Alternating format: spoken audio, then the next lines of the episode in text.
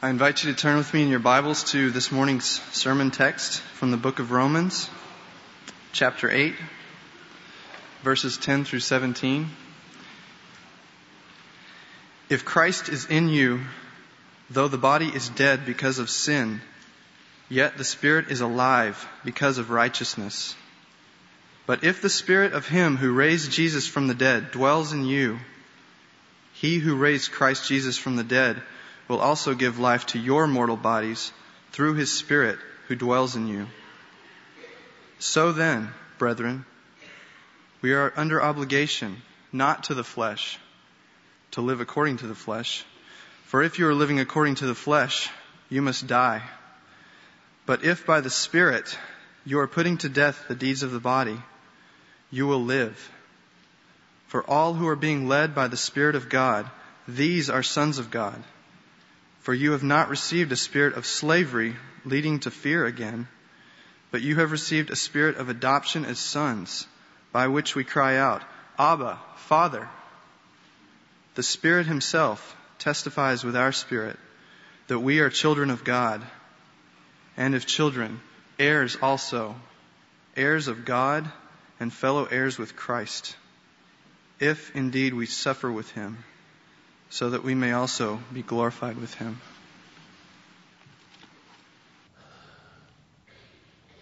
You have told us in your word, Father, that the voice of the Lord makes the deer give birth. The voice of the Lord strips the forest bare. And everyone in the temple cries, Glory. So, Father, I pray that you would speak now out of your word. That you would stand forth in your word and by your word. And that there would be accomplished in these next few minutes more than any man could ever accomplish in all of time. I look away from myself and my own resources and I ask that you'd be our teacher now, our enabler, You'd open the eyes of the blind. You'd release my tongue. And I ask it in the name of the one whose death we just declared. Jesus, our Lord.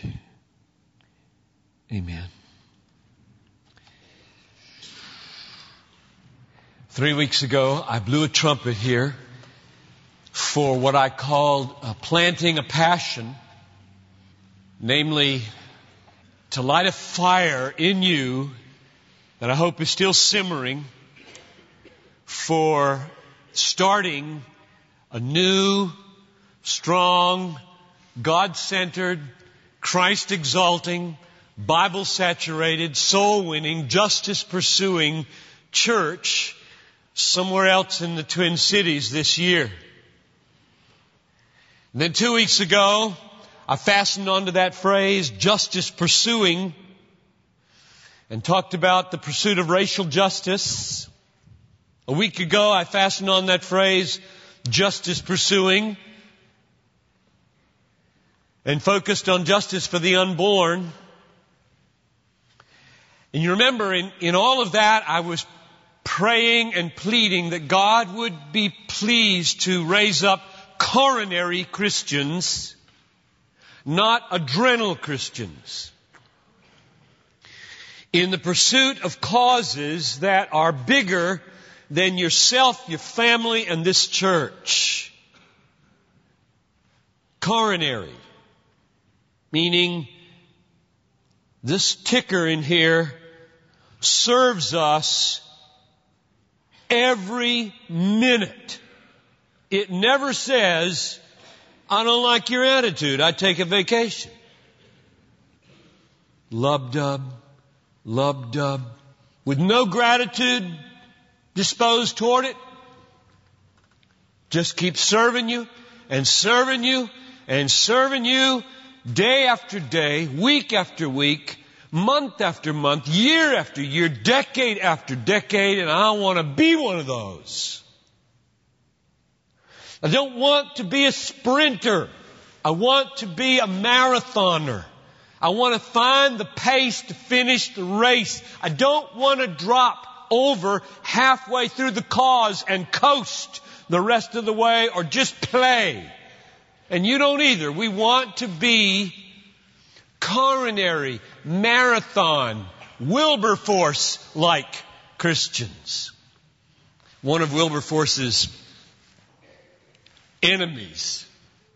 You remember Wilberforce, right? Decade after decade until he won the victory in the abolition of the slave trade in Britain.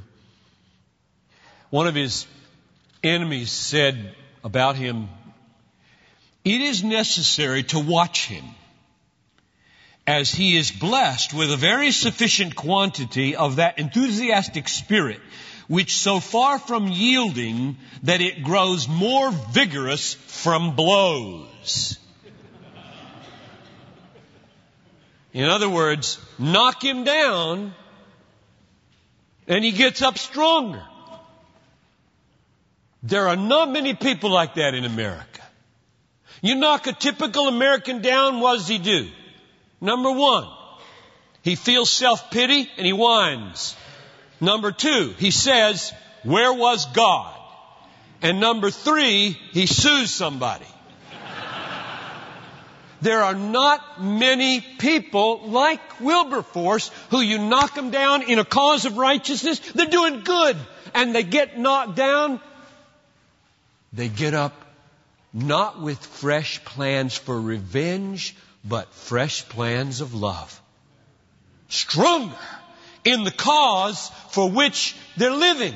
There aren't many of those around. And I've been preaching, trying to say, come on, Bethlehem, let's not only be those, let's plant a passion like that somewhere else. Let's create another one of those places where people pursue justice for racial justice and justice for the unborn with not a flash in the pan once a year on the Martin Luther King weekend, but with the lub, dub, marathon like, Wilberforce like, never say die, get up when you're knocked down kind of stick to itiveness that Jesus had. So that's what I've been preaching. Toward and for. And now here we are at Romans again. Romans 8. And guess what? I'm still trying to plant a passion. I'm still preaching towards justice pursuing and soul winning and God centeredness and Christ exaltation. Because what I find here in verses 12 and 13 is a great help to do that. In fact, what I think this text is saying is if you're going to be that kind of person who gets up when you're knocked down, instead of planning revenge, plans fresh strategies of love and justice. Instead of questioning God, you trust God that He had a good purpose in your getting knocked down and He loves you and He'll turn it all for your good. Instead of whining, you rejoice in tribulation and come out refined like steel instead of consumed. If you're going to be that kind of person, this text says you have to learn a certain skill, namely how to kill sin. Your sin. Self-pity, pride, grudge holding, loving the praise of man. So if we're going to be coronary Christians, if we're going to press on in love and joy, where does that kind of person come from? They don't come out of nowhere. Wilberforces do not come out of nowhere. You know where they come from? They come from furnaces.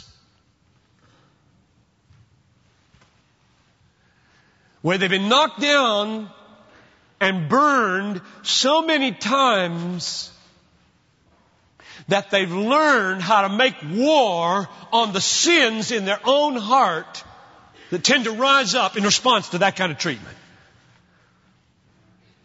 The furnaces from which Wilberforce like Christians come is the furnace of war against sin fought mainly in our own soul.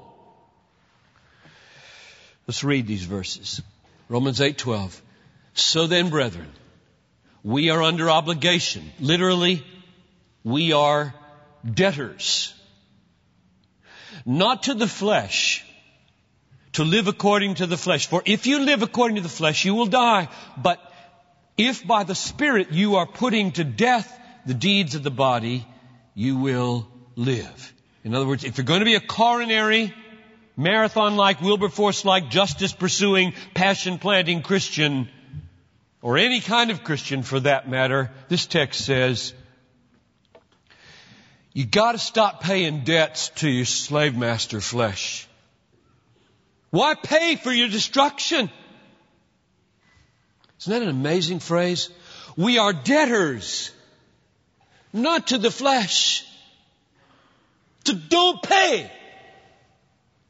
The flesh asks for your affection and your bondage.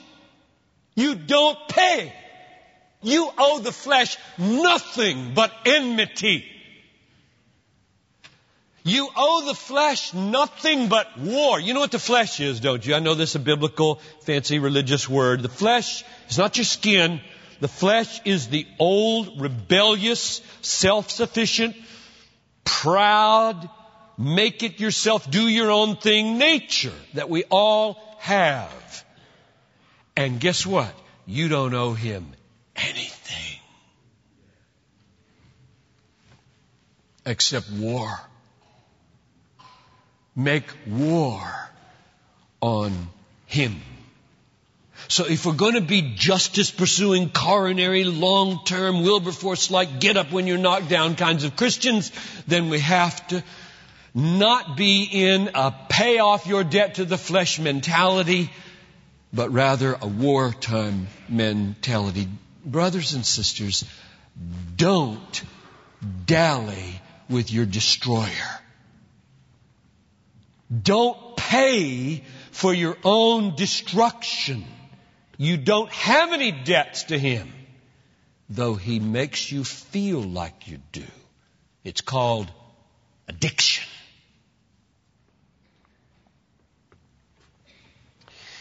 Well, how are we going to do that?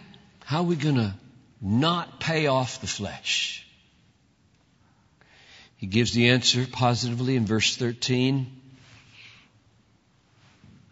If you're going to be free from the flesh, you're going to have to learn how to kill sin. Verse 13, second half of the verse. But if by the Spirit you are putting to death the deeds of the body, you will live. Now this is dangerous language. So let's be careful here because we live in a very volatile moment in history where language about killing is not metaphorical anymore. Okay? So let's get real clear. Whose sin are you supposed to kill? Your wife's? Wrong. Husbands? Wrong.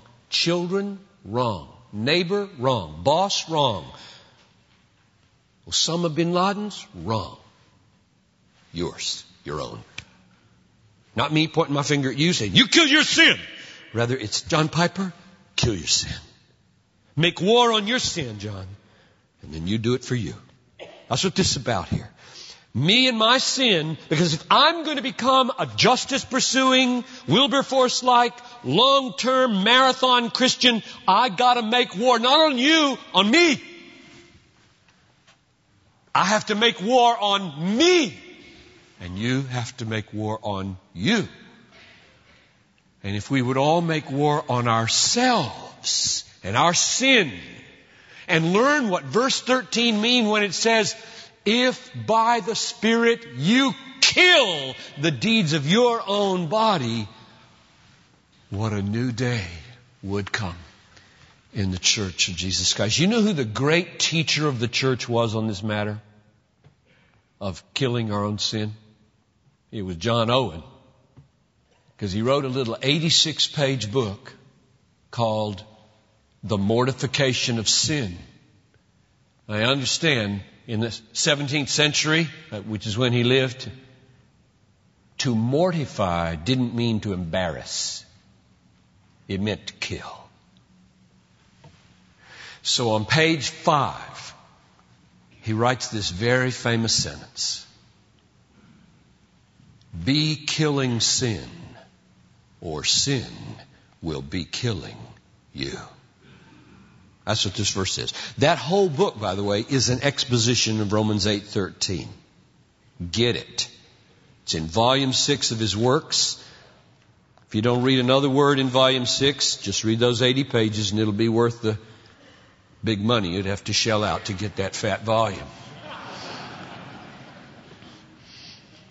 My mother, when I was 15, gave me a Bible, King James uh, Scofield Reference Bible. And in the front of it, she wrote these words Johnny, I read it again last night. I still have the Bible. It's on the sh- shelf behind me here.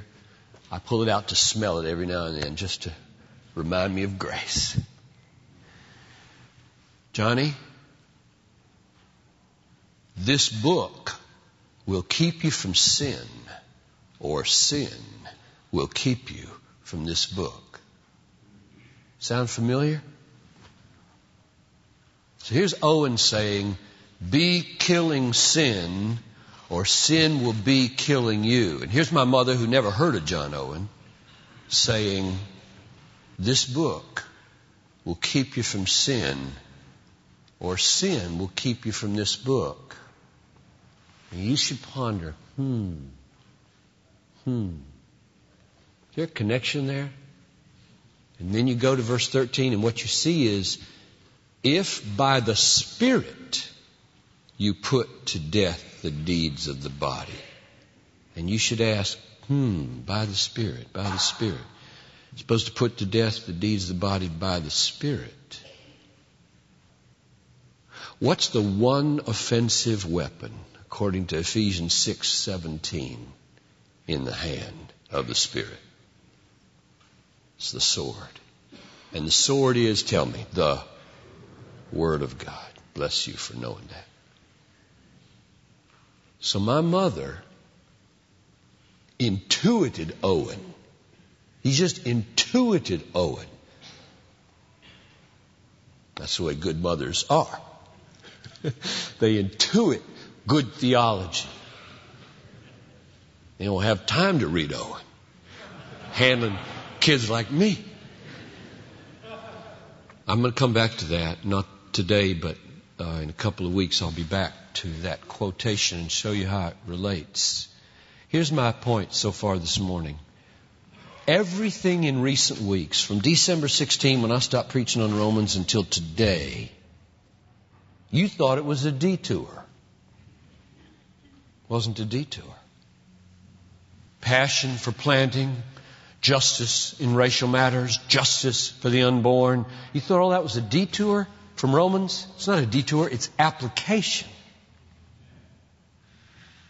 That's just application of, you want to be a coronary Christian? You want to be a Wilberforce-like pursuer of justice who never says die, never gets defeated, though he gets defeated over and over and over and over again, gets up when he's knocked down stronger, keeps on hitting away at his own sin that he might stand for love and justice out there in society. You want to be one of those? Well, here's the key don't pay debts to the flesh, but kill sin in your own life. So we're going to spend about three weeks on these two verses because it doesn't get much more important in living the Christian life than to learn how to kill sin. So here are the four questions I think we're going to need to answer, and only one of them we will have time for today. Number one, what are the deeds of the body?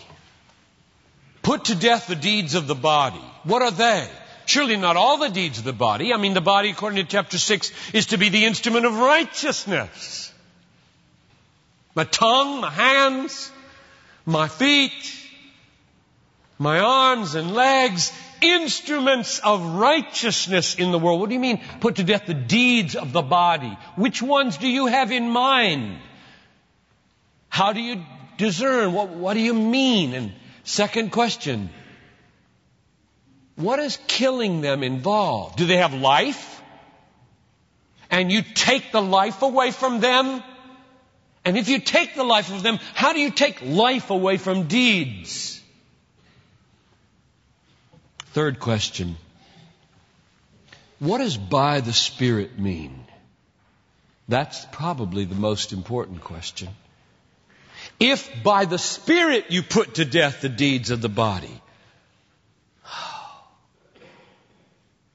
86 pages on that, he wrote. 86 pages on how by the Spirit you put to death. There's a lot of efforts to put to death the deeds of the body that don't have anything to do with the Holy Spirit. There are morality regimens all over America and all over the world who don't do it the way this verse says to do it.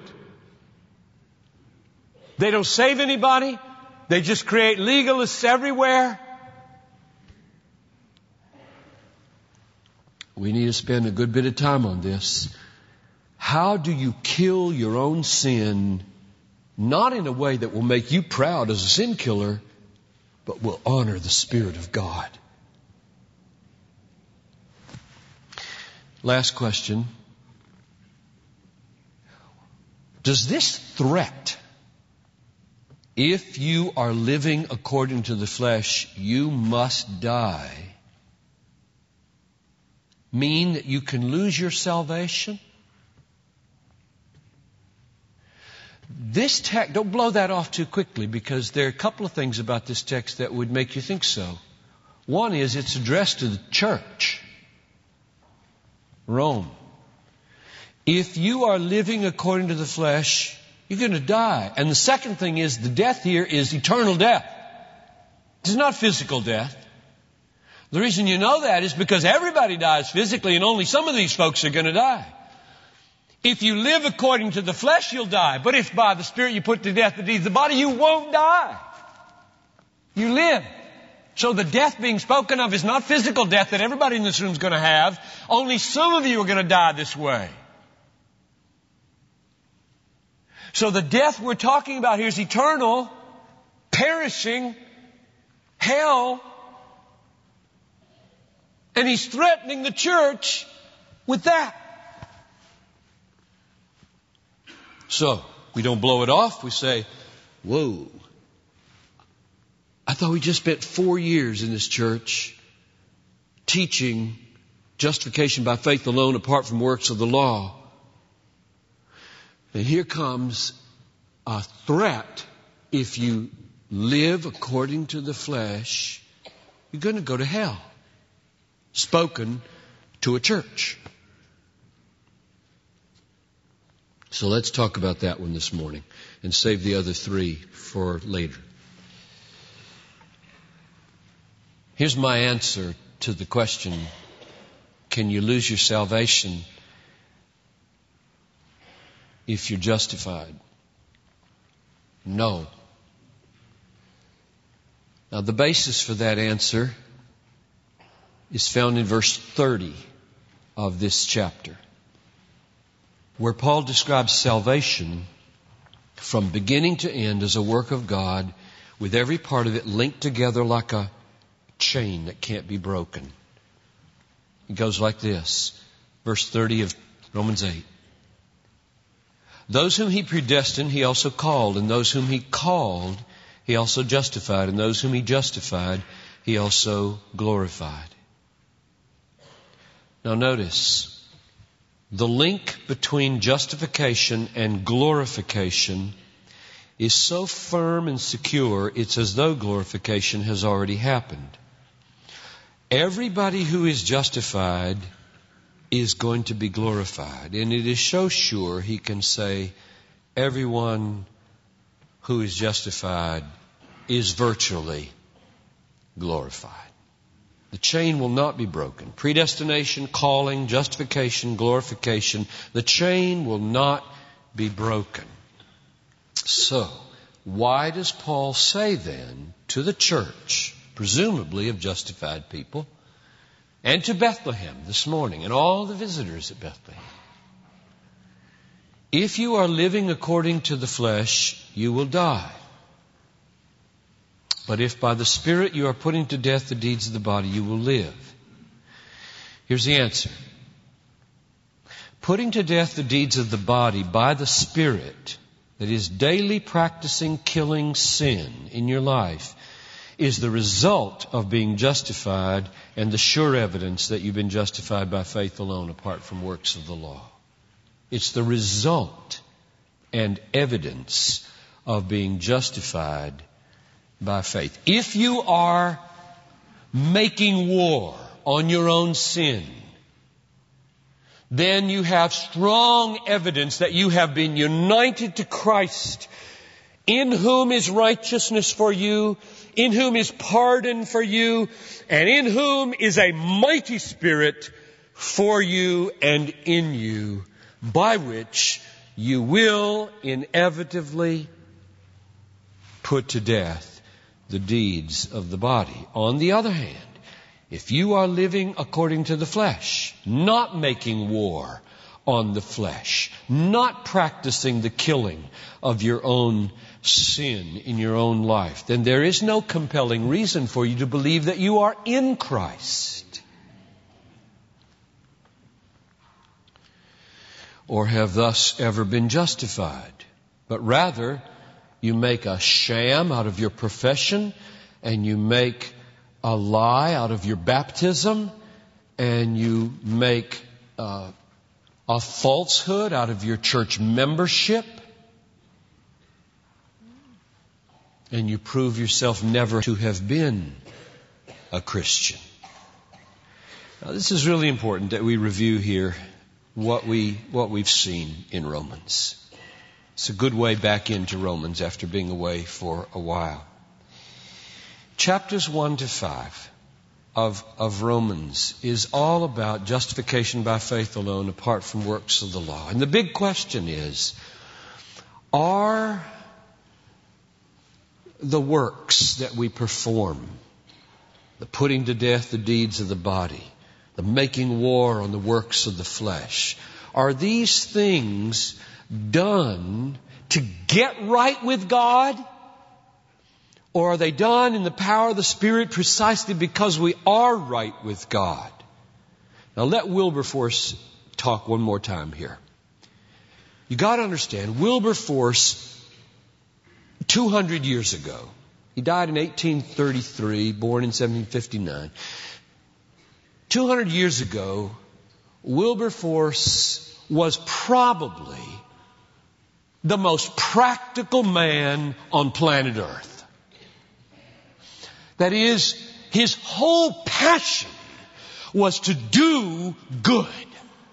He assembled a list of deeds and entrepreneurial acts of justice and righteousness that was staggering for one lifetime. He got up in the morning and went to bed at night dreaming of deeds, deeds, deeds of righteousness and justice and love.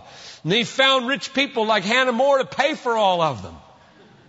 And then he went into Congress and spoke like an angel to persuade them, and they were persuaded and gave him a standing ovation after 20 years of losing when he finally won. Because he ate and drank activity for righteousness. So know that when I read you what I'm about to read you. He wrote one big book. The name of it was A Practical View of Christianity, as you would expect a politician to write. He was elected to Parliament when he was 21. He never lost an election. He died in Parliament. He was a politician to the core. Never had a day of theological education in his life. But oh, he knew his Bible. He lived a mile away from Parliament near the end of his life, and he quotes Psalm 119 in its entirety, 176 verses in those 15 minutes as he walked. This was no ordinary politician. May God raise up some among you.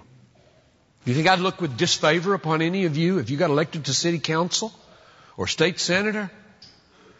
I'd leap for joy if there would be some Wilberforces among us. Here's what he wrote. Listen carefully.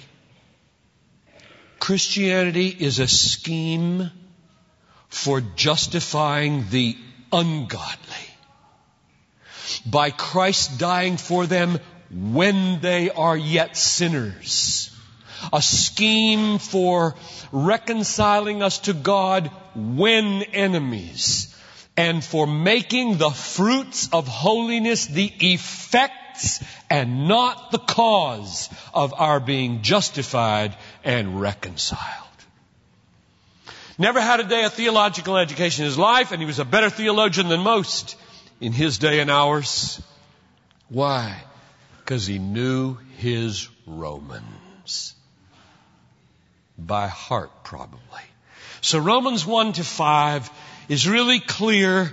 It is meant to persuade us we are all so sinful. There's one hope for being declared righteous in the presence of God, and that is for our righteousness to be declared on the basis of another person's righteousness. Namely, Jesus Christ imputed, credited, reckoned to us by one thing, faith alone, so that when God looks upon us in Christ, He says, righteous, accepted, beloved in my Son.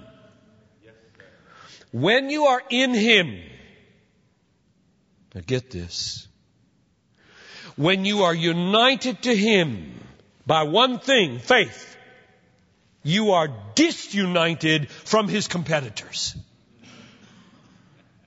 Sin. If you are at home with Jesus, you are at odds with sin.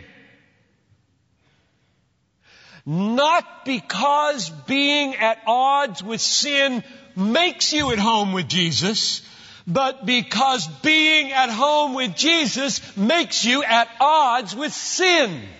This is not rocket science. This is simple. By one means we are grafted into Jesus Christ and made His own. Faith, trusting Him, resting in Him, receiving Him as our treasure, our hope, our satisfaction. And when you are in Him and He is in you, you can no longer be married to another. As Romans 7, 4 makes so clear. We have died to the law in order that we might be united to another, to Him who is raised, that we may bear fruit for God. And then he comes to chapter 6 and 7, and what does he do? He answers the question that everybody in the universe asks after the first five. Well, if we're justified by faith alone, apart from works of the law, if we're united to Christ by that one single solitary mustard seed sized faith, then let us sin that grace may abound. And he says, Shall we do that? And his answer is, with a kind of stunned look on his face, Shall we who died to sin still live in it? The whole point of chapter 6 and 7 is to show us that justified people do not and cannot make peace with sin.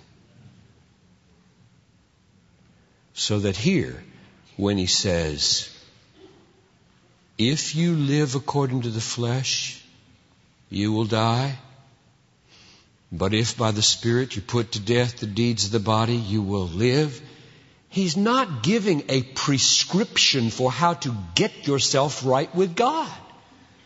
He's describing the inevitable life of those who are right with God by faith alone, who have come home to God and being at home with God are no longer at home with sin, but are at odds with sin. So when I say, come on, come on Bethlehem, come on visiting pastors, come on, let's be a Wilberforce-like church full of pursuers of justice, pursuers of souls, pursuers of the unborn. Let's be God-centered, Christ-exalting, Bible-saturated. Let's get up when we're knocked down. Let's become stronger when we're opposed. I'm not giving you a prescription for how to get yourselves right with God. I'm testing you. Are you right with God? Are you at home with God? Are you resting in Jesus alone to be your righteousness and your pardon and your power? Or are you pushing Jesus away to pay your debts to the flesh every day because you want to be a slave to somebody and not a freedman in Jesus? I'm testing you. Come on. Let's be what we're called to be in Jesus Christ. Let's pray together.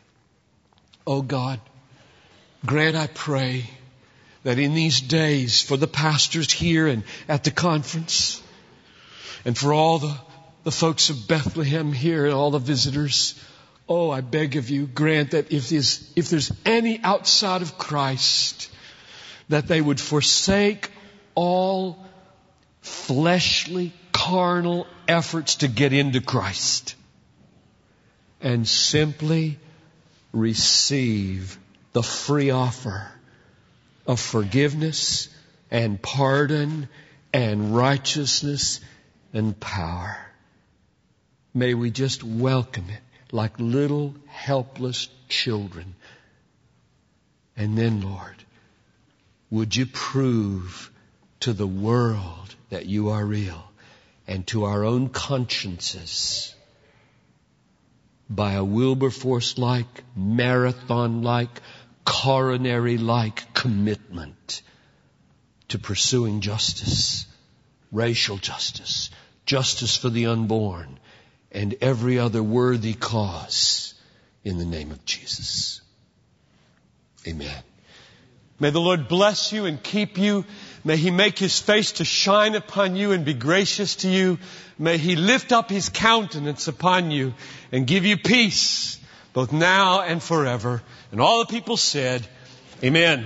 You're dismissed.